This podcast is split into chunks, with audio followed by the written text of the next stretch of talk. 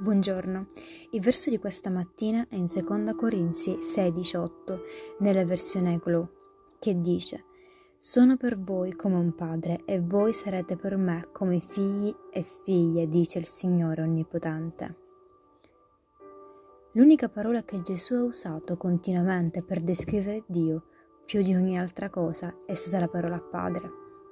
È un termine profondamente affettuoso, una parola che oggi si tradurrebbe come papi, papà.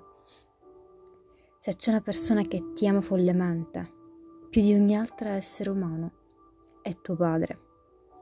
Un padre ama e provvede ai suoi figli.